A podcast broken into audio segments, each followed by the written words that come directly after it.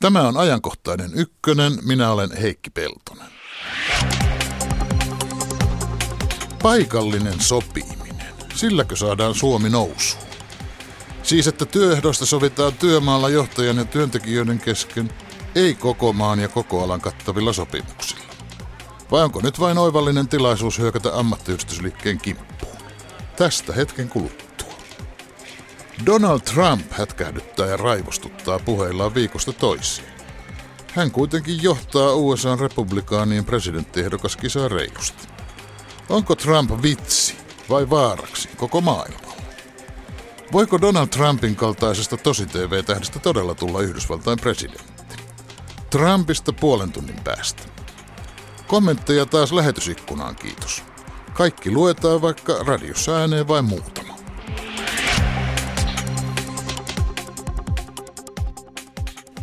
Tervetuloa ajankohtaisen ykkösen Jorma Antila. Kiitos. Metalliliiton tutkimuspäällikkö. Ja tervetuloa Janne Makkula. Kiitoksia. Johtaja Suomen yrittäjistä. Paikallinen sopiminen, siis se, että työehdosta sovitaan yrityksen johdon ja työntekijöiden kesken. Paikallinen sopiminen on ollut maan hallituksen työlistalla hallitusohjelman laatimista asti ja eilen sitten hallitus asetti työryhmän valmistelemaan paikallista sopimusta edistävää ja henkilöstön asemaa vahvistavaa lainsäädäntöä. Janne Makkula, te Suomen yrittäjissä olette aktiivisimmin olleet tätä paikallista sopimista ajamassa ja sen tärkeyttä korostamassa. Oletteko te nyt tyytyväisiä asian etenemiseen? Kyllä on tosi tärkeää, että, että päästään eteenpäin siinä, että, että mahdollistetaan yrityksissä yhteisesti työntekijöiden kanssa tehdyt järkevät ratkaisut, jolla pystytään vastaamaan talouden ylä- ja alamäkiin, koska siellä missä liiketoimintaa tehdään, niin varmasti tiedetään parhaiten, minkälaiset käytännöt ovat siinä kyseisessä yrityksessä järkeviä. Että kyllä tämä on se trendi myös muualla Euroopassa ollut ja, ja tällä vastataan, vastataan muuttuviin, nopeasti muuttuviin kilpailuolosuhteisiin, markkinoihin ja ylipäätään globaaliin kilpailuun. Että siellä pitää pystyä toimimaan ketterästi ja, ja sitä tällä haetaan parempaa työllisyyttä ja parempaa kilpailukykyä. Jos joku tässä odotti hallitukselta merkittävää liikahdusta paikallisen sopimuksen edistämiseksi vielä nyt tämän vuoden puolella, niin tässä saattaa pettyä. Kovin kovin perinteinen kolmikantainen työryhmä. Määräaikaakin ensi vuoden maaliskuulle asti. Eikö tämä ole vähän niin kuin ennen vanhaan työmarkkina-asioita hoidettiin?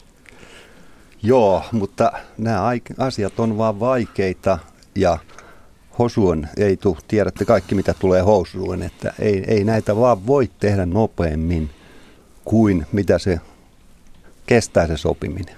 Mm. Miten te tulkitsette tätä tehtäväksi antoa? Elinkeinoministeri Olli Rehn painotti ryhmää asetettaessa, että – Työehtosopimusten puitteissa tapahtuva paikallinen sopiminen on ensisijainen sopimisen muoto. Mutta työryhmän tehtävänä on kuitenkin valmistella lakimuutoksia. Eli työlainsäädännössä aika pitkälti on kysymys siitä, että lakien mukaan vai sopimusten mukaan. Niin siis kyllä juuri näin, että työryhmän tehtävänä on tehdä muutokset lainsäädäntöön, jolla mahdollistetaan nykyistä laajempi paikallinen sopiminen kaikille yrityksille. Työryhmä ei tietenkään voi tehdä muutoksia työehtosopimuksiin, mutta että mikäänhän ei estä äh, siinäkään tapauksessa, että laissa määritellään, määritellään ikään kuin paikallisen sopimisen aluetta, niin, niin mikään ei estä työehtosopimusosapuolia – laajentamasta sitä sitten tarvittaessa vielä lisää ja sopivaan vielä niin kuin toimialalle sopivista vielä joustavoimmista käytännöistä. Että, että siihen mun mielestä työryhmä ei voi, ei voi mennä, vaan nyt täytyy, nyt täytyy tehdä sellainen lainsäädäntö, joka avaa mahdollisimman laajasti paikallista sopimista työehdoista kaikille yrityksille, riippumatta siitä, ovatko ne järjestäytyneet työnantajaliittoon vai ei. Minkä takia tämä kysymyksen asettelu lain mukaan vai sopimusten mukaan on sellainen, joka erottaa osapuolet? Hyvä kysymys. Mähän tietysti AY-liikkeessä lähdetään siihen, että me sovitaan työehdoista työnantajapuolen kanssa järjestäytyneesti ja silloin se on järkevää tehdä siellä työehtosopimuksessa nämä, että mistä kaikesta voidaan paikallisesti sopia. Ja niin kuin Metalliliiton tapauksessa, niin meidän sopimuksessa on kyllä todella paljon asioita, joita voidaan sopia paikallisesti. Ja no, ne on mitä, mitä, mitä teillä lainsäädäntöä vastaan on? Kun tämä ei ole niin yksinkertainen juttu, että lailla voitaisiin määrätä, että paikallisesti pitää sopia. Siis kysehän ei ole siitä, että ää, se paikallinen sopiminen vaatii keskinäistä luottamusta ja yhteistyötä. Ja sitä kun ei voida lailla määrätä. Se on jo paljon lähempänä, kun työnantajajärjestö ja työntekijäjärjestö sopii keskenänsä, niin silloin ollaan jo paljon lähempänä sitä ö, yritystasoa. Laki on todella kaukana sieltä. Niin se tarkoittaa, että jos työehtosopimuksessa ei riittävän hyvin pysty ottamaan huomioon kunkin työpaikan erityispiirteitä, niin ei nyt laissa ainakaan mitenkään. Siis jos keskitetyt ratkaisut eivät ole hyviä, niin lainsäädäntö on se vasta keskitetty ratkaisu. Sehän on tosi keskitetty. No siis missään hän ei varmastikaan ole esitetty sellaista, että laissa määrätään, että pitää sopia. Nythän on kysymys siitä, että mahdollistetaan järkevien ratkaisujen tekeminen, mahdollistetaan se sopiminen siellä työpaikoilla. Mutta siihen ei riitä se, että, että tuota, kaikkiin mahdollisiin työehtosopimuksiin, kaikkiin mahdollisiin sopiviin kohtiin kirjoitettaisiin lisälauseeksi, että ellei paikallisesti toisin sovita. No, tää on nyt Tämmöisiä vähän, lauseitahan niissä on. Tämä on ollut pikkusen nyt ja on, on, on sillä tavalla utopiaa, että, että tuota, ei ole niissä työehtosopimuksissa laajasti ottaen niitä paikallisen sopimisen mahdollisuuksia. Että, että tota, mitä tässä, tässä sanottiin, niin se on totta, että teknologiateollisuuden tessissä niitä on eniten – mutta että nyt, kun, nythän me katsotaan koko yrityskenttää, kaikkia toimialoja, jo, jo, jo, joilla käydään kovaa kansainvälistä kilpailua. Ja niin kuin tuossa sanoin, niin sellaiset ratkaisut, jotka mietitään keskitetysti tai edes liittojen välillä, niin ei ne välttämättä sovi siellä yksittäisellä työpaikalla. Mun mielestä pitäisi luottaa siihen, että osapuolet yhdessä löytävät niitä järkeviä ratkaisuja, kun he sitä, siellä sitä liiketoimintaa yhdessä myös tekevät. Ja sitten haluan vielä sanoa sen tähän luottamukseen, niin mulla on kyllä sellainen käsitys, ja eikä ole pelkästään mun käsitys, vaan, vaan ilmenee näistä työolobarometreistä, joita työ- ja elinkeinoministeriö vuosittain tekee, että, että erityisesti pienisyrityksessä on luottamukselliset välit työnantaja ja työntekijän kesken ja tieto kulkee, että kyllä siellä on luottamusta, vaikka sitä sitten ehkä jossain, jossain sitten täällä Helsingin pöydissä puuttuiskin. Miten se on? Metalliliittohan on harrastanut paikallista sopimusta jo pitkään. Missä kaikissa asioissa? Minkä tyyppisissä asioissa, Jorma Antila? No esimerkiksi meidän palkkajärjestelmä on sellainen, että se paikallisesti sovitaan se soveltaminen. Mitä tarkoittaa paikallisesti? Ihan konkreettian tasolla. Konkreettian tasolla, että siellä tehdään, meidän palkkajärjestelmä on sellainen, että työt luokitellaan vaativuuden mukaan yhdestä yhdeksään luokkaan työvaatimus. Ja tämä, että mitkä työt lukeutuu ykköseen, mitkä kakkoseen ja niin edespäin, niin se katsotaan paikallisesti. Mutta työehtosopimus määrittelee, että mitä sillä ysitasolla saa palkkaa ja mitä sillä ykköstasolla Kyllä, saa palkkaa. just näin. Ja siellä työmaalla määritellään, että onko tämä työ kakkostasoa vai nelostasoa. Just näin. Entäs muuta? No sitten työajoista voidaan sopia hyvinkin vapaasti. Et voi sanoa, että mielikuvitus on rajana. Okay, kerro elävästä todellisuudesta, minkälaisessa tapauksessa tätä mielikuvitusta on käytetty? No voidaan sopia ö, joustavista työajoista, voidaan sopia viikonlopputyöstä. Kuten sanoin, niin se on niin laaja se kenttä, että sitä ihan työpaikan tarpeiden mukaan. Mutta mä sanon tästä paikallisesta sopimisesta, että meidän lähtökohta on aina se, että se neuvottelut ja sopimukset tehdään pääluottamusmiehen kanssa. Eli tehdään järjestäytyneesti. Siellä on meidän pääluottamusmies, jonka kanssa se sovittaa, joka edustaa sitä työntekijäporukkaa. Mm, siellä on liiton mies. Siellä, just näin. Vaikkei se Helsingin keskustoimistosta olisi. Ei, hän on paikallisesti valittu. Paikalliset työntekijät luottaa häneen ja he ovat hänen valinneet ja hän edustaa neuvotteluissa. Ja silloin, kun siis työehtosopimuksen tehtävähän on ikään kuin tasapainottaa tätä yrityksen ja henkilöstön välistä asemaa. Siis yksittäinen työntekijä on huomattavasti huonommassa asemassa kuin työnantaja, kun neuvotellaan. Niin tämä tasoittaa näitä voimasuhteita. Mm. Sinä olet, Janne Makkula, vertailut näitä eri alojen sopimuksia. Edustaako Metalliliitto tässä ikään kuin kärkeä? No teknologiateollisuuden työehtosopimus on sellainen, jossa on eniten kyllä Suomessa tämmöistä paikallisen sopimisen mahdollisuutta. Ja osittain Käytä varmuuden vuoksi sanoa, että kun sä puhut teknologiateollisuudesta, no, hän puhuu metalliliitosta, no, niin ihan... kyse on siis kahdesta sopia osapuolesta saman joo. sopimuksen joo, Niin sanottu metallitessi, joo. eli, eli tuota, siellä on, siellä on eniten, eniten näitä mahdollisuuksia. Osa on ihan, ihan merkittäviä, merkittäviäkin sen kilpailukyvyn parantamisen tai kustannuskilpailukyvyn parantamisen kannalta. Mutta yksi asia on myös tärkeää huomata, että meidän Suomen järjestelmässä on semmoinen kummallinen kummallinen piirre, että, että silloin jos työnantaja ei ole järjestäytynyt työnantajaliittoon, niin sen mahdollisuudet hyödyntää niitä TESSin joustoja ovat huomattavan paljon vähäisemmät kuin semmoisen yrityksen, joka on sitten työnantajaliiton jäsen. Niin siis se joutuu noudattamaan työehtosopimusta, koska jos se on yleissitova. Joo, se joutuu noudattamaan, mutta ei saa taas vastaavasti niitä joustoja hyväkseen. Ja, ja tämähän on yksi asia, mikä tässä hallituksen työryhmän asettamispäätöksessäkin nyt sitten edellytetään korjattavaksi ja se on, se on tosi tärkeä asia.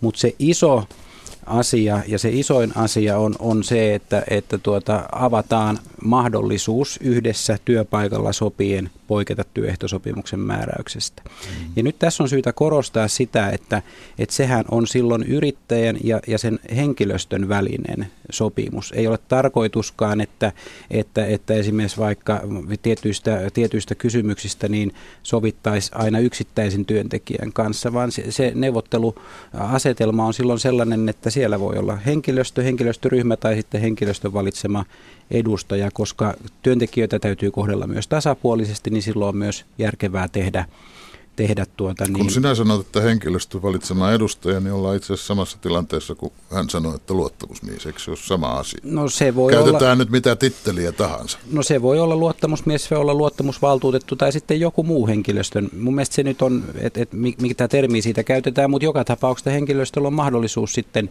sitten myös valita joku, joku neuvottelemaan puolestaan. Että mä oon ehdottomasti sitä mieltä, että, että neuvotteluasetelman pitää olla tasapuolinen. Yrittäjät ovat tätä mieltä myös ja hyväksyvät sen, että lainsäädäntöä tältä osin voidaan tarkistaa, jos tarve on, että nimenomaan haetaan yhdessä sopimisen mahdollisuutta, järkevien ratkaisujen tekemisen mahdollisuutta, ei mitään muuta.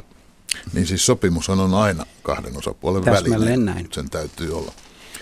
Mikä kaikki nyt sitten Janne Makkula olisi paremmin, jos paikallinen sopiminen olisi työdöstä sopimisen normaali tila eikä poikkeus? No, Eikö voisi sanoa, että näinhän se nyt on, se on poikkeus? Se on, se on, se on poikkeus, poikkeus tällä hetkellä. Työehdot määräytyy hyvin, hyvin niin kuin pitkälti ylhäältä annettuina, kun puhutaan työajoista, kun puhutaan, puhutaan palkkauksesta. Ajatellaan nyt jotain pientä konepajaa tai mm. muuta semmoista yritystä, kun täällä on Metalliliiton mies paikalla, niin ei, ei mennä nyt jonnekin ihan, ihan tuota, ei, ei mennä viestintätoimistoihin eikä lakiasiantoimistoihin. Joo. Kiitos mielellä. No jos mä ajattelen siis sitä, että, että mikä olisi, olisi paremmin, niin silloin kannattaa katsoa, että mitä muualla on tehty. Ja, ja, ja keskeisissä Suomen kilpailijamaissa ja itse asiassa koko Euroopassa on, on suuntana ollut jo 90-luvun niin kuin alusta puolivälistä alkaen suuntaus kohti yrityskohtaisuutta. Saksassa tämmöisiä, tämmöisiä tuota, muutoksia tehtiin ja, ja sen on niin kuin eri selvityksissä osoitettu olevan yksi keskeinen Saksan menestymisen syy.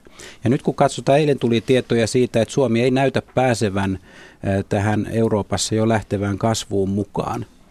Ja meillä on sellainen työehtojen sääntelyjärjestelmä, joka ei jousta ja me tarvitaan paremmin mahdollisuuksia vastata siihen muuttuvaan markkinatilanteeseen ja kilpailuun. Ja tätä kautta me saadaan lisää työllisyyttä ja tätä kautta me pärjätään paremmin globaalissa kilpailussa ja se olisi paremmin, kun, kun pystytään hakemaan yhdessä ratkaisuja siellä työpaikoilla. No jos haluaisin hiukan provosoida. No ensinnäkin tuosta Saksasta, että täytyy muistaa, että Saksassa on hallintoedustus järjestetty ihan toisella tavalla. Miten yrityksen henkilöstö pääsee mukaan yrityksen johtoon tai hallitsemiseen, niin – siellä on nämä, ö, laki antaa henkilöstölle paljon paremmat mahdollisuudet kuin Suomessa, eikö niin? Eli siinä ollaan ihan erilaisessa asemassa. Nythän siinä Hietalan raportissa esitetään, että 30 henkilöstöyrityksiin pitäisi tehdä tämmöinen hallintoedustus, jotta voisi paikallisesti. Ja se on ihan hyvä ajatus, niin. Mutta tota, sitten jos ajatellaan että ö, tähän paikalliseen sopimiseen nyt ollaan taas ladattu aivan mahottomasti odotuksia, ikään kuin taivas aukeni sitten, kun voidaan paikallisesti sopia. Ja mä en ole kyllä sitä mieltä, että se on se ratkaiseva tekijä, että sitten kaikki menee hyvin. Jos otetaan tämä esimerkiksi palkkajoustavuus, niin se on tietysti yksi kilpailutekijä yrityksellä, mutta se on vain yksi ja aika pieni. Siis mehän ei voida palkoilla ruveta tappelemaan Bulgarian kanssa, eikö niin? Me ei voida lähteä siitä, että meidän palkat olisi Bulgarian tasolla. Se voi tuoda jotain tiettyä joustoa johonkin tilanteeseen, mutta yritysten menestys ratkaistaan viime kädessä siinä, että minkälaiset tuotteet niillä on, kuinka tehokkaasti ja järkevästi toiminta on järjestetty, organisoitu, kuinka siellä se sisäinen yhteistyö pelaa ja kuinka hyvin se koko orkesteri pelaa yhteen. Ne on ratkaisevia tekijä. Se, että onko se palkka, heiluuko se pikkasen ylös tai alas, niin se ei todellakaan ole ratkaiseva tekijä. Että minun mielestä Suomen tulevaisuus ei ole siinä, että voidaanko paikallisesti sopia palkoista tai jostain muusta jotain. Se on se yritysten tehokas toiminta ja se tulee vain sillä, että yhteistyössä sitä hommaa tehdään siellä työpaikalla. No pelkistä palkoistahan tässä varmaan ei ole kysymys. Se täytyy tietysti sanoa, että aina kun työnantajapuolelta, johon minä nyt sinutkin Janne luen, niin tuota, puhutaan joustosta, niin aina ajatellaan, että se jousto tarkoittaa siis sitä, että palkkoja pudotetaan alaspäin, koska ylöspäin ne saavat joustaa ihan kaikessa mm. rauhassa. Mun täytyy olla ihan samaa mieltä siitä, siitä pitkälti, mitä, mitä tuota, niin kollega tässä sanoi, että, että tuota, yrityksen menestyksen ratkaisee osittain Tälläkin on merkitystä palkka, palkkatasolla ja kustannus, kustannuskilpailukyvyllä luonnollisesti, mutta että ratkaisee se, että miten tehokkaasti se on järjestely ja järjestetty ja miten hyvin koko orkesteri niin kuin toimii yhteen. Sitähän tällä juuri nyt haetaan, että paikallisella sopimisella voidaan yhdessä tehdä niitä ratkaisuja, järjestää sitä työn tekemistä mahdollisimman tehokkaasti, lisätä sitä sitoutumista siihen tekemiseen ja huolehtia siitä, että koko orkesteri soittaa, soittaa samassa samassa sävellajissa. Ja, ja tota, mitä tulee sitten tähän palkkakeskusteluun, niin nyt on tärkeää huomata se, että, että yrittäjät hän näkevät, että pitkällä aikavälillä työntekijöiden ansiot parantuvat nousevat paikallisen sopimisen seurauksena, kun yrityksen kilpailukyky pystytään, pystytään parantamaan. Et kun me tätä kysyttiin, niin 40 prosenttia työnantajayrittäjistä oli sitä mieltä, että pitkällä aikavälillä työntekijäansioidet paranee. 80 prosenttia on sitä mieltä, että työllisyys pitkällä aikavälillä paranee. Et tässä haetaan nyt yhteistä hyvää. Tämä ei ole mitään niin kuin palkkojen polkemisagendaa, vaan että pystytään joustavasti järjestelemään työehtoja yhdessä sovitulla tavalla. Siis tämän teidän kyselynne perusteellahan te lupaatte lisää työpaikkoja, vähemmän lomautuksia ja irtisanomisia ja vielä paremmat kokonaisansiot. Mutta selitä vähän, mistä tämä kaikki hyvä oikein tulee se tulee pitkällä aikavälillä siitä, että pystytään sopeutumaan markkinoiden kilpailutilanteen muutoksiin ja hakemaan vaihtoehtoisia ratkaisuja esimerkiksi kriisitilanteissa lomautuksille ja irtisanomisille. Minkä kaiken järkevän tekemisen valtakunnalliset työehtosopimukset ja nykyinen voimassa oleva työlainsäädäntö nyt sitten estävät? No jos otan ihan konkreettisen esimerkin. Kun tässä puhuttiin näistä työajoista, niin nythän on sellainen tilanne, että esimerkiksi työajan järjestäminen keskimääräiseksi valtaosassa yrityksiä niin ei ei ole mahdollista nykyään. Eli ei pystytä joustavasti tekemään pidempää päivää silloin, kun, kun sille on tarvetta ja sitten taas vastaavasti lyhentämään päivää, vaan silloin joudutaan niin pidentämään päivää ja suorittamaan sieltä sitten näitä ylityökorvauksia, jotka nostaa taas sitten kustannuksia. Että tämmöinen, tämmöinen on yksi esimerkiksi, mietitään, mietitään työaikojen järjestelyä. Palkkauksessa varmasti on, on, on niin kuin järkevää lähteä siitä, että, että, että tuota sen työn tuottavuus, sen työntekijän ikään kuin työpanos ja se laatu, niin vaikuttaa myös siihen siihen, siihen, korvaukset. Haetaan tämmöisiä tulouspalkkausjärjestelmiä. Se edellyttää kyllä sitä, että sitä joustoa saadaan kumpaankin suuntaan. Ovatko nämä mahdottomia Jorma Antila nykyisten sopimusten puitteissa? Jos saanko me Tulospalkkaus yhden? tai työajan keskimääräistäminen? No ei ainakaan metallisopimuksen mukaan, siis niistä voidaan molemmista sopia. Mutta jos mä saan kertoa esimerkin siitä, että miten ö, asiat voidaan hyvin hoitaa. Nimenomaan esimerkkejä kaipaankin. Joo. Siis kyseessä on semmoinen konepaja, jossa on yrittäjä, toimii myös toimitusjohtaja, vähän reilu toista ihmistä töissä. Me käytiin siellä vierailulla tuossa joku aika sitten ja hän kertoi näin, että he pitävät kerran kuukaudessa YT-palaveri, jossa johtaja kertoo, että mikä on yrityksen liikevaihdon kehitys, mikä on tuloskehitys, mitä on suunniteltu investointia, onko saatu uusia asiakkaita, onko menetetty vanhoja, mikä on tilauskanta ja niin poispäin. Kaikki tämmöiset tiedot kertoo avoimesti. Sitten kerran viikossa käydään... Nyt täytyy selostaa, että täällä nostaa peukkua no, täällä niin. tämä ikään kuin vastapuoli. Joo, sitten kerran viikossa käydään osastoilla läpi tilanne, että miltä näyttää se tuleva viikko ja suunnitellaan ne työt sillä tavalla, että se homma pelittää. No, tämä toimitusjohtaja kertoi sitten, että heille tuli joulun alla, just joulun alla, iso tilaus. Tärkeä asiakas ja iso tilaus. Ja hän sitten tuskaili sitä, että nyt on joulu tulossa, on lomia tulossa, että miten ihmeessä hän voi ottaa tämän tilauksen, koska tota, äh, on niin ahdas paikka. kun se miettii, että mitä hän tekee, hän kutsui porukan kasaan, kertoi tilanteen, että mikä on tilanne. Niin sitten hän sanoi meille näin, että pojat sanoi meille, mulle, että älä huolehdi, kyllä me tämä hoidetaan. Ja ne hoiti. Mm. Siis kyse on siitä, että kun ihmisiin luotetaan, heille kerrotaan avoimesti tilanne ja kaikki on samalla viivalla, niin se näkyy toisinpäinkin. Mä oon täsmälleen kaikesta tosta samaa mieltä. Näin se juuri pitää mennä.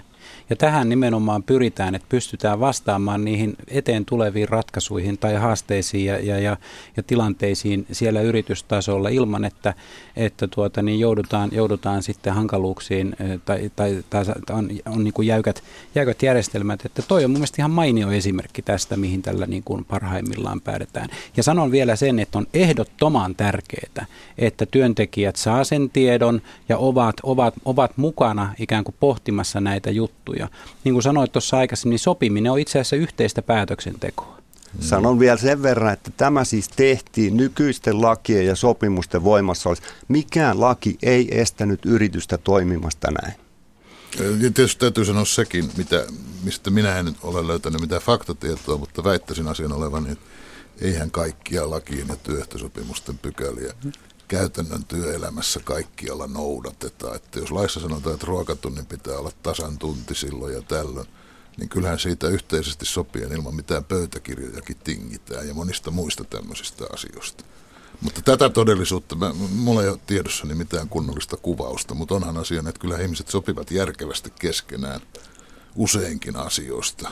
Joo, järjen käyttö ei ole kielletty. Joo, se, se pitäisi juuri olla näin, että järjen käyttö ei ole kielletty, mutta esimerkiksi sellaisessa tilanteessa, jossa yrittäjä ja työntekijät ovat sopineet, että tiettyjä lisiä yhdistetään vaikka kokonaispalkkaa ja maksetaan sitten vaikka parempaa kokonaispalkkaa kuin mitä olisi tämä peruspalkka plus nämä lisät. Mm. Niin sitten kun menee sukset ristiin, niin sitten siihen korkeamman kokonaispalkan päälle vielä saa hakea nämä lisät sitten, sitten tuota, ja mun mielestä tässä ei ole kyllä järjenkäytön kanssa mitään tekemistä, että, että silloin kun yhdessä on sitä järkeä käytetty, niin silloin myös niiden ratkaisujen pitäisi pitää. Mm. Olen minä semmoisenkin taloustieteellisen tulkinnan lukenut, että työehtosopimukset, nimenomaan yleissitovat työehtosopimukset, että ne ovat kilpailun este, kun ne estävät työttömiä tarjoamasta työvoimaansa sopimuspalkkoja halvemmalla. Hmm. Että ei synny kunnollista kilpailua sitä, kuka tarjolla olevan työn tekisi halvimmalla, kun ei saa tehdä eikä teettää alle sen tessi. Eli työttömyys vähenisi, jos ei olisi yleissitovia työehtosopimuksia. Työ, tota, työvoimakustannukset pienenisivät, jos sitä ajattelee työnantajan näkökulmasta. Tai palkat pienenisivät, jos sitä ajattelee työntekijän kannalta. Että olisiko tämä ihanne ja tavoitetila, Janne No mä ajattelen sillä tavalla, että, että markkinaehtoisuutta tarvitaan myös, myös niin kuin työelämässä, koska kysymys on kuitenkin markkinoista. Se ei tarkoita sitä, että, että tuota, niin ei voida ajatella niin, että... Tarkoittaako ne markkinat tässä sitä, että pitäisi olla kilpailua siitä, kuka tekee tämän työn halvemmalla? No ei, ei välttämättä, koska kyllähän on myöskin laatukysymys. Ja sitten on kysymys myös siitä, että eihän työnantajan intressissä ole, eh, ole tuota niin, ikään kuin kyykyttää henkilöstöään, vaan, vaan pitää hyvää huolta ja saada sillä tavalla sitoutuneita työntekijöitä ja, ja, ja, ja, ja, ja maksaa sen mukaan sitten ansioita, että ei se, ei se niin kuin sellaiseen ikään kuin eh, alaspäin menevään spiraaliin johdu, mutta tuossa on kyllä vinha perä, että, että tuota, kun katsotaan meidän työttömyyslukuja tällä hetkellä, niin kyllä me tarvittaisiin joustavuutta myös siihen palkanmuodostukseen, se on ihan selvä. Pelätäänkö ammattiyhdistysliikkeessä sitä, että tämmöinen halve, kilpailu halvemmalla, halvemmista palkoista lisääntyisi? Joo, niin kuin mä sanoin aikaisemmin, niin siis työehtosopimuksissa sovitaan ne minimiehdot. Ja nyt täytyy muistaa, että nämä sopimukset on kahden osapuolen. Eli myös työnantajapuoli on hyväksynyt, että nämä ovat hyväksyttävät minimiehdot suomalaiselle työlle. Mm. Ja sitä kautta niin... Mutta jos se konepaja yrittäjä haluaisi siellä työntekijöiden kanssa sopia, että jotta saataisiin tällä paikkakunnalla tämä homma pyörimään, niin eikö maksettaisi vähän vähemmän? No tämä on hyvä kysymys sitten, että kun me edetään nyt markkinataloudessa ja siihen kuluu kilpailu, niin sehän nyt on markkinatalouden logiikan vastaan vastaista, että – ostaja oman tilanteensa mukaisesti voisi määrittää sen ostamansa palveluhinnan. Ajatellaan nyt esimerkiksi, meillä menee työtön ihminen ostaa kaupasta tavaraa ja sanoo, että mun rahat ei riitä tähän, että antakaa halvemmalla. niin eihän se kauppias tietenkään anna halvemmalla, koska ne on kaikille samat hinnat. Ja sama juttu tässä, että ostetaan työpanosta, niin se on kilpailutekijät, se on kaikille sama, eikö niin? Eihän ne saa energiansakka halvemmalla nämä yritykset sen takia, että meidän talous on kuralla. Siis tämä on nyt, että ei ruveta kilpailemaan epäreilusti. Sinä tarkoitat toisaalta sitä, että työntekijöiden ei pitäisi ruveta kantamaan yrittäjän riskiä. Just näin.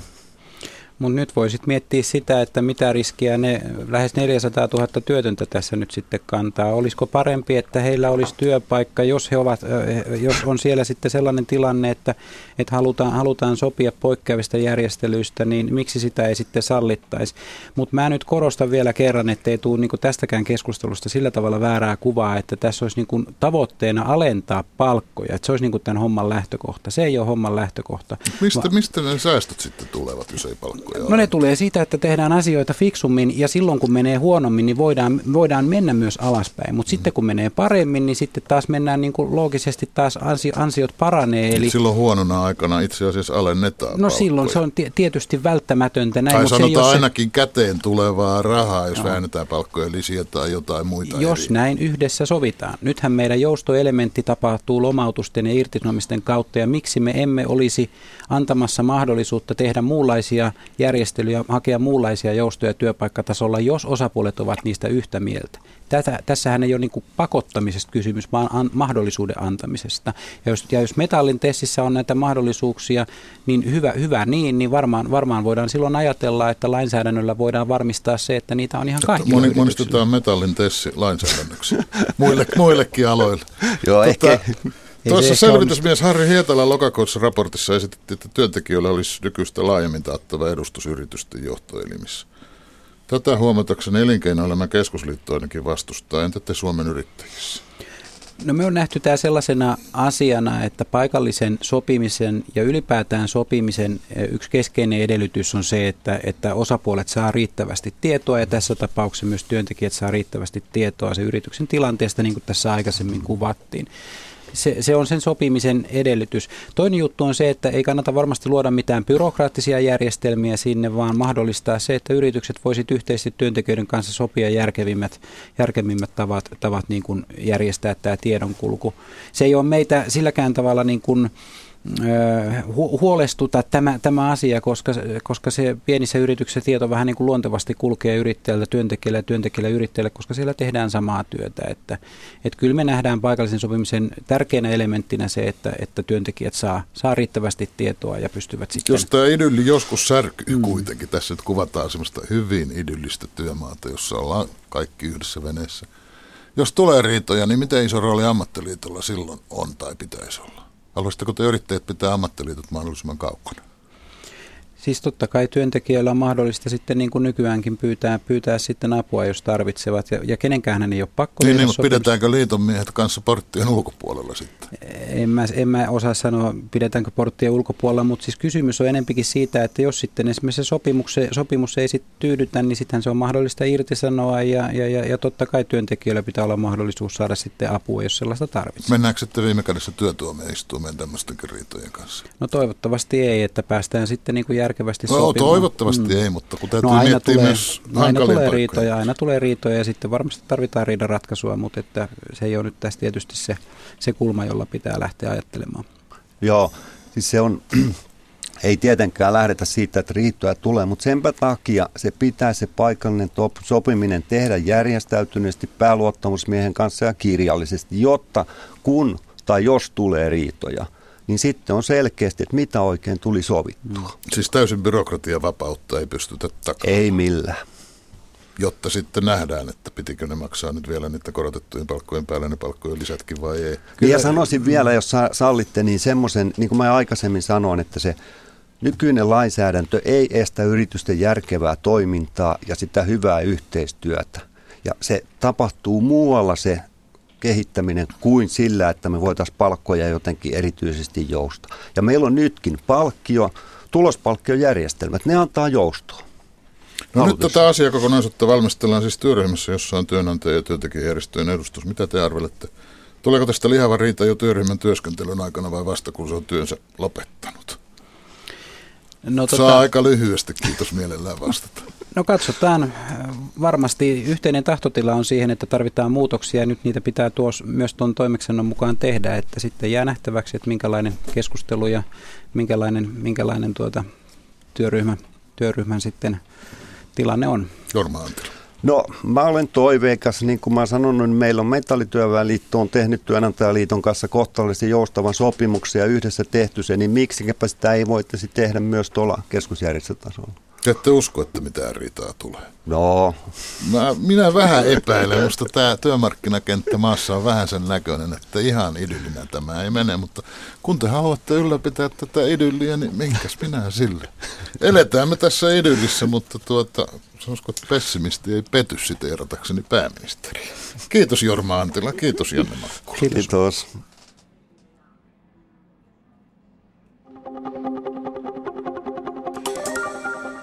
Samppa Korhonen, terve. Meillä kaikki koneet eivät käynnisty. Pyydellään anteeksi pikku katkoksia. Joo. Mennään kuitenkin eteenpäin. Nopea katsaus lähetysikkunaan. Siellä esimerkiksi AY-liike on herättänyt tunteita. Todetaan muun muassa, että paikallinen sopiminen luo työpaikkoja ja antaa töitä työttömille, mutta SAK ja vasemmisto vastustavat kiihkeästi paikallista sopimista, koska se murentaa SAKn muhkeaa valtaa. Ei anneta tähän puheenvuoroon, saat Jorma Antila pyöritellä päätäsi kaikessa rauhassa. Ja jatke, jatkaa vielä tämä sama kommentoi, kommentoija, että eli toisin sanoen SAK on poltetun maan taktiikka. Kysytään myös, että mitä sopimusvapautta on se, että kielletään sopiminen asianosaisten kesken. Näin. Mm. Ei oteta näin vastauksia, vaan hypätään rapakon toiselle puolelle tässä vaiheessa. Hypätään, hypätään. Yhdysvalloissa kisa käy jo kiihkeänä kohti Yhdysvaltain tulevia presidentinvaaleja. Siellä on siis puolueiden ehdokas kisa meneillään. Ensimmäiset esivaalit Iowassa ja New Hampshireissa käydään jo vajaan kolmen kuukauden kuluttua. Demokraateilla vastakkain ovat Hillary Clinton, eli entinen ensimmäinen nainen, senaattori ja Barack Obama ulkoministeri, sekä erittäin mielenkiintoinen ja yllättävä hahmo, 74-vuotias senaattori Vermontista Bernie Sanders, joka kutsuu itseään ylpeästi sosialistiksi. Ja hänestä on tullut varsinkin nuorten kaupunkilaisten ja tällaisen internet-sukupolven suosikki. Minä kun alkujuonnossa väitän, että me puhumme Donald Trumpista, mutta me mennäänkin Bernie Sanders. No, mennään demokraattien kautta, kun tässä nyt heidän ehdokasasettelua kerrottiin, niin sitten republikaaneihin, joilla meininki on aivan toisenlainen. Siellä puolue on ihmeissään, kun presidenttiehdokkuus on vielä monen kauppaa ja ykkösenä on kaikkien huulilla oleva miljardööri tosi TV-tähti Donald Trump, joka raivostuttaa puheillaan viikosta toiseen. Tuoreeltaan hän peräänkuulutti porttikeltoa muslimeille Yhdysvaltoihin. No minä odotan sitä TV-väittelyä, jossa Donald Trump vetää tupeen päästään ja paljastaa kaljunsa. Joo, ja muutenkin, jos hänestä republikaanien presidenttiehdokas tulee, niin saadaan aika eeppiset ja viihdyttävät presidentin Nyt on USA semmoinen presidenttiehdokas ehdokas, jonka suomalaiset alaikäisetkin tuntevat. Kyllä, näin on. No mutta kaikesta kritiikistä huolimatta Trump johtaa tosiaan republikaanien presidenttiehdokas kisa. Ja nyt kysytään sitten, että onko Donald Trump tyhmä möläyttelijä vai oikeastaan nerokas poliittinen taktikko? Donald Trump varmastikin on hyvä taktikko, melko nerokaskin sellainen. Hän osaa virtuaali, virtuaalisen median, hän osaa reality-television, hän tietää kuinka tuotetaan skandaaleja, kuinka saadaan, saadaan näkyvyyttä ja pidettyä sitä yllä. Hän on tämmöinen skandaaleilla ratsastaja ja varmasti niitä tuottaa ihan, ihan taktisesti viisaasti, mutta tietenkin siinä myös on tyhmyyttä tässä hahmossa siinä, että hän lietsoo kansan mielissä sellaisia mielipiteitä, jotka, jotka tietenkään ei ole soveliaita ihan, ihan tähän globaaliin, globaaliin maailmanaikaan ja siihen Yhdysvaltoihin, joka, joka kuitenkin on, on, koostuu maahanmuuttajista. Eli ohjelmajohtaja Mika Aaltola ulkopoliittisesta instituutista, kun Donald Trump haukkuu esimerkiksi naisia läskeiksi sijoiksi, meksikolaisia raiskaajiksi ja haluaa porttikielon muslimeille Amerikkaan, niin onko kaikki tämä vain taitavaa poliittista peliä, kun Trump tietää, etteivät nämä ryhmät ole kuitenkaan hänen sitä ydinäänestäjäryhmäänsä? Kyllä se on tätä, tätä nimenomaan peliä. Hän hän pois rajaa sellaisia tahoja, jotka tekisivät hänen viestistään epäselvää. Eli, eli hän haluaa selkeästi saada republikaanien vihaiset valkoiset miehet liikkeelle, T-kutsuliikkeen perintönä syntyneen ryhmän, jotka intohimoisesti eivät pidä liittovaltiosta ja jotenka määritelmä Yhdysvalloista on tavattoman suppea. Ja tätä joukkoa hän, hän stimuloi ja saa sitä, sitä liikkeelle ja hän pitää sitä esillä, vireillä tätä mobilisaatiotaan ja, ja sitten äh, vähän välittää vähän niin kuin muista. Onko se väärin sanottu, että Donald Trump on sellainen vitsi, vaarallinen vitsi? Se on just, se on, hän on vaarallinen vitsi siinä, että, että hänen hän pystyy vähän uudelleen määrittelemään sitä, mitä ihmiset ajattelee. Eli hän ei ainoastaan niin kuin löydä jostakin marginaaleista samaa mieltä olevia äänestäjiä, vaan hän itse asiassa tuo, tuo ja luo niitä, niitä esiin. Eli ihmiset eivät välttämättä tiedä, mitä pitäisi ajatella vaikkapa Kalifornian terroristiiskun jälkeen, mikä olisi se oikea ratkaisu siihen, mutta hän pystyy omalla möläytyksellään sitten luomaan monille äh, semmoisen mielikuvan, että tässä hän olisikin jotain järkeä tehdä juuri näin, kun tämä karismaattinen vaikutusvaltainen Trump sanoo.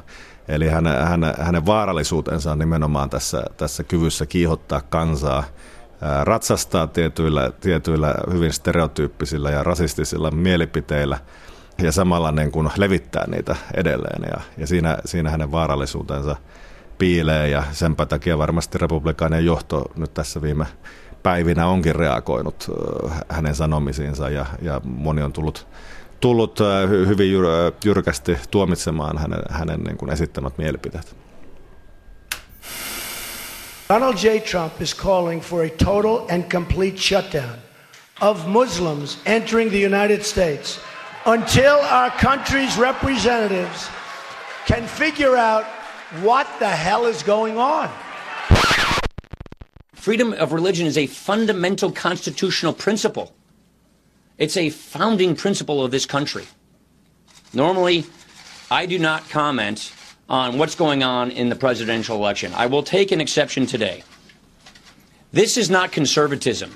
Donald Trump on tunnettu möläytyksistään, mutta viimeisellään mies tuntui ylittävän kaikki aiemmat ehdottamalla Yhdysvaltojen rajojen sulkemista muslimeilta. Valkoisen talon, Yhdysvaltain puolustusministeriön ja YK lisäksi lausunto on tuomittu laajasti myös Trumpin republikaanipuolueessa. Jopa oikeistoradikaalin ja konservatiivisen T-kutsuliikkeen suosikki, kongressin edustajanhuoneen puhemies Paul Ryan, päätti poikkeuksellisesti ottaa kantaa ja totesi Trumpin ehdotuksen olleen uskonnonvapautta ja koko Yhdysvaltain perusideaa vastaan. Silti Trumpin voittokulku tuntuu jatkuvan. You're right. Ulkopoliittisen instituutin ohjelmajohtajan Mika Aaltolan mukaan viimeistään nyt koko republikaanikoneisto alkaa olla huolissaan. He haluaisivat hillitymmän ehdokkaan monestakin syystä, mutta etenkin siksi, koska he tietävät, ettei Trump voisi ikinä päihittää demokraattien todennäköistä ehdokasta Hillary Clintonia. Republikaanit myös tietävät, että vaikka Trump ei luultavasti puolueen presidenttiehdokkuutta saa, niin jatkamalla kampanjaansa tämä kiinteistömiljardööri voi pilata sen tulevan republikaaniehdokkaankin vaalimenestyksen. Mika Aaltola toteakin Trumpin olevan nyt siinä asemassa, että hän voi jo kiristää puoluetta. Trumpkin tietää tämän tilanteen ja osaa pelata sitä loistavasti. Että tätä korttiaan, koska siis Yhdysvalloissa äh, republikaanipuolueessa, erityisesti T-kutsuliikkeen kannattajien parissa se suurin mörkö on se Washington ja tavallaan tämä republikaanipuolueen johtokin assosioituu siihen. Eli hän on hyvin kapinallinen ja radikaali hahmo näillä tölväyksillään. Hän saa tietynlaista karismaa ja, ja vaikuttavuutta juuri, juuri niissä piireissä puolueessa, jotka siellä viime aikoina kaikkein aktiivisimpina ovat olleet. Ja, ja se on semmoinen, semmoinen mobilisaatio, minkä hän on aikaan saanut, joka kyllä sitten pitää kuunnella myös siellä establishmentissa. Eli, eli hän, hän on kiristänyt ja vähän uhkaillut puolueen johtoa ja onnistunut siinä, siinä melko hyvin tähän mennessä. I've watched the politicians. I've dealt with them all my life. They will never make America great again. Our country needs a truly great leader. Kyllä näkisin niin, että jos, jos Trump ei menesty hyvin näissä ensimmäisissä osavaaleissa, niin hänen tarinansa on sitten, sitten ohitse. Mutta tietenkin siellä on vielä se mahdollisuus, että hänestä tulee sitten, sitten itsenäinen ehdokas, puolueen ulkopuolinen ehdokas, joka, joka pystyy pilaamaan, spoilaamaan sitten republikaanien mahdollisuudet viimeistään. Ja, ja tätä silmällä pitää, niin hänellä on niin tietty tietty tämmöinen vääntö käynnissä puoluejohdon kanssa, eli, eli kuinka paljon hänen ääntä kuunnellaan sitten jatkossa, vaikka hänestä ehdokasta tulisikaan. Ja sitten tietenkin siellä on muita paikkoja administraatiossa, eri ministerin posteja ja, ja, ja toisaalta sitten varapresidenttiyskin saattaa olla mielenkiintoinen vaihtoehto. Eli, eli kyllä tässä tietysti moni asia on vielä, vielä niin kuin auki tässä vaiheessa, kun mennään eteenpäin, mutta mielenkiintoinen ja yllättävän pitkäkestoinen tämä ilmiö on ollut, joka kieli amerikkalaisen yhteiskunnan muuttumisesta ja, ja siitä, että se on liikkunut huomattavasti oikealle. Se määritelmä, että mitä Yhdysvallat on, erityisesti republikaanipuolueen keskuudessa. Viime kesäisen Washington Postin ja uutiskanava ABCn Gallupin mukaan Trumpin suosion taustalla ovat kouluttamattomat amerikkalaiset. Eikö myös George W. Bushin suosio kummunut aika väkevästi samalta suunnalta? Eli toisin sanoen voidaanko vetää johtopäätös, että Donaldilla, kiinteistömiljardöörillä, on myös mahdollisuudet presidentiksi. Sanoit tuossa aiemmin, että Hillary pyyhkisi Trumpilla ja hänen tupeellaan lattia. Ja kyllä se, tietysti politiikassa kaikki on mahdollista ja, ja politiikka ei ole järjen asia, vaan se äänestyspäätös usein on, on, on sydämen asia. Sitä tehdään vähän tunteella sillä hetkellä vallitsevissa asiantiloissa ja ja tietenkin, jos tilanne on suhkot normaali, niin Trumpin kaltaiset toimijat eivät tule menestymään, mutta, mutta jos ongelmia on edessä ja, ja, ja kuvitellaan vaikkapa, että Trump on, on ehdokkaana ja vaalien alla tapahtuu jotain hätkähdyttävää, vaikkapa terroristi-isku jossakin, niin se saattaa muuttaa kannatuslukemia ihmeesti, eli, eli mikään ei ole mahdotonta. No Mika Aaltola, ylipäätään kun on seurannut esimerkiksi tämän syksyn vaalitenttejä republikaanien ja demokraattien, niin tuntuu siltä, että niissä on ero kuin yöllä ja päivällä. Demokraateilla asiakysymyksistä puhuvat tällainen sosialisti älykkö Bernie Sanders ja sitten rautarouva Hillary Clinton, kun taas republikaaneilla älämölö on ihan järkyttävää. Jopa heidän Barack Obamaksi tituleerattu aivokirurgi Ben Carson on päästellyt suustaan monenlaisia lausuntoja, kuten että rokotukset ovat vaarallisia. Miksi republikaanien ja demokraattien esivaalit ja vaalitentit ja nämä ovat niin erilaisia? No siihen vaikuttaa moni tekijä. Tietysti se, että demokraatit usein edustavat sitten Itä- ja Länsirannikon älymystöä ja, ja, ja heillä on vähän erilainen tapa suhtautua politiikan sisältöihin ja vakavuus siihen, kun taas republikaanit tulevat ehkä vähän eri yhteiskunta luokista ja heillä, heillä on enemmän halu kuunnella semmoista identiteettipuhetta, jossa puhutaan niin kuin siitä, mitä Amerikka on ja, ja sen, sen keskeisistä arvoista. Ja, ja siinä tämmöiset sloganit ja tokaisut toimii paremmin kuin kun sitten taas demokraateilla pitää pystyä selittämään politiikan sisältöjä ja linja eri, eriäväisyyksiä sitten, sitten eri ehdokkaiden välillä, että siinä korostuu vähän eri asiat. Toisaalta sitten niin demokraatit usein ovat tällaisia, jotka haluavat rakastua ehdokkaaseen, niin kuin Barack Obama, joka nousee sitten komeetan tavoin Hillary Clintonin ohitse. Ei Barack Obamallakaan valtavasti ollut niitä sisältöjä välttämättä, mutta hän oli niin kuin esikuvana sellainen juuri, josta demokraatit pitävät. Sitten toisaalta taas republikaanit ovat enemmän niitä, jotka saattavat möläytellä, mutta sitten laittavat rivinsä suoraan loppupeleissä ja laskevat, että kuka olisi se paras mahdollinen ehdokas, joka voisi voittaa demokraatit. Tätä rivien suoristamista ei ole vielä tapahtunut, eikä, eikä demokraateilla ole tapahtunut tätä ihastumista tai rakastumista. Eli, eli tässä suhteessa nämä vaalit on, on erilaiset kuin vaalit aikaisemmin ovat olleet. When Mexico sends its people, they're not sending their best. They're not sending you. They're sending people that have lots of problems. They're bringing drugs, they're bringing crime, they're rapists, and some I assume are good people.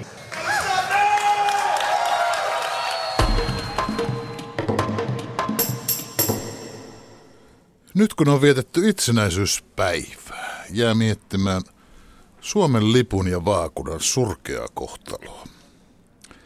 En minä sitä tarkoita, että liput roikkuvat alakuloissa sateissa. Tämä nyt on räntäinen maa. Enkä itsenäisyyspäivän lippukulkuita enkä sotilasparaateja. Enkä sitä, että Suomalaisuuden liitto itsenäisyyspäivän aamuna vetää lipun salkoon tähtitorninmäellä. Mutta kun on aina vain vaikeampaa kuvitella, että esiintyisi Suomen lippu kädessään tai pienoislippu paidan hihassa, leijona vaakunasta puhumattakaan. Ne ovat kaapanneet lipun. Jalkapallomaattelussa voisi kuvitella yhtyvänsä hyvä Suomi huutoon. Sitä vain pelkää, että jonain päivänä äärikansallismieliset rasistit valtaavat osan stadionin katsomuakin ja huutavat sieltä sellaisia kannustus- ja vastustushuutoja, ettei niihin voi eikä halua yhtyä. Jää kyllä sitten se oma hyvä Suomikin huutamatta, jos seuraan sellaista. Vaakuna nyt on jo kokonaan kaapattu. Ei sellaista voi vyönsolkena käyttää. Kaikki Suomi-rekvisiitta on valonnut äärioikeiston haltuun. Suomi on kaapattu. Sotaveteraaniraukatkin olisi varmaan kaapattu samaan natsirekvisiitta pussiin, elleivät he itse pystyisi kertomaan mitä ajattelevat. Ja ennen kaikkea sitä, että eri veteraanit ajattelevat eri tavalla, ovat siis sellaisia kuin me muutkin ihmiset. Yksi sitä ja toinen toista mieltä. Eivät mikään samoin ajatteleva tahdoton joukkio. Nyt jää miettimään, onko tähän pakko vain alistua. Kyllä minä tämän kestän. Hyvin pärjään liputtakin ja vaakunattakin. Mutta ihan periaatteen vuoksi, miksi me annamme heidän viedä sanat, käsitteet, symbolit? Pitäisikö sittenkin pitää kiinni sanoista ja symboleista? Uskaltaa sanoa maassa maan tavalla, vaikka he yrittävätkin omia sanonnan omia tarkoituksiaan tarkoittamaan. Pitäisikö siellä jalkapallokatsomussa todella lujalla äänellä huutaa Hyvä Suomi! Ja huutaa erikoisen kovaa Mostaf Jahubille, sitten kun tämä miesten maajoukkueeseen pääsee. Ja minäkin lupaan silloin opetella nimen oikean ääntämyksen, nyt en edes tiedä onko se Daria vai Pastua. Ja huutaa ensimmäiselle pikimustalle Suomen maajoukkueen pelaajalle.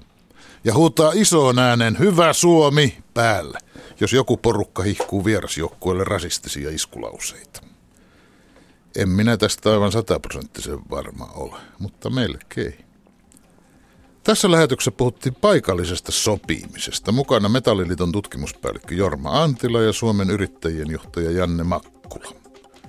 Donald Trumpia arvioi ohjelmajohtaja Mika Aaltola ulkopoliittisesta instituutista. Lähetyksen rakensivat kanssani Pasi Ilkka, Samppa Korhonen ja Tarja Oinonen. Minä olen Heikki Peltonen.